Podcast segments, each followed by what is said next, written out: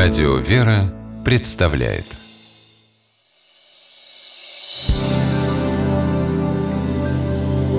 Первый источник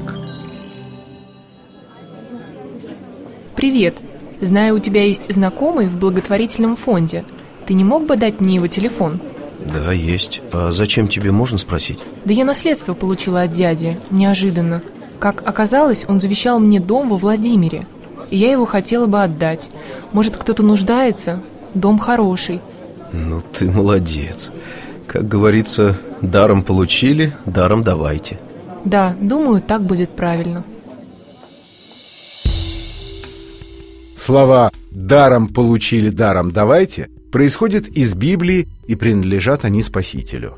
В Евангелии от Матфея мы читаем о том, как Христос отправил 12 апостолов на проповедь. Вот цитата.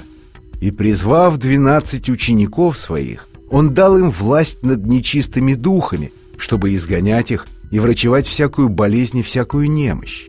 Далее, по словам евангелиста, Спаситель называет всех апостолов по именам и заповедует им не ходить на проповедь к язычникам и самарянам, дабы не присоединиться к погибшим овцам дома Израилева.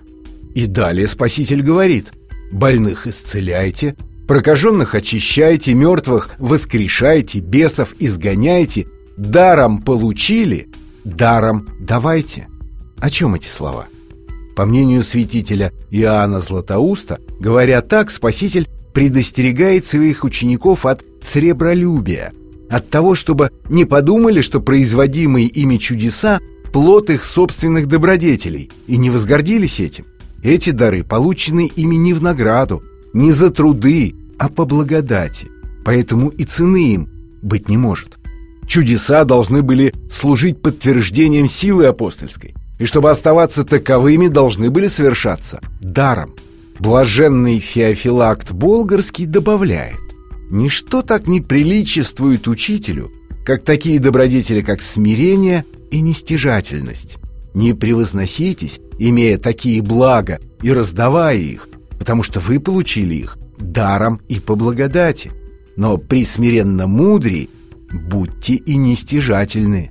Сегодня прямая цитата слов Спасителя «даром получили, даром давайте», как и много веков назад призывает быть добродетельными и отдавать даром то, что было получено даром.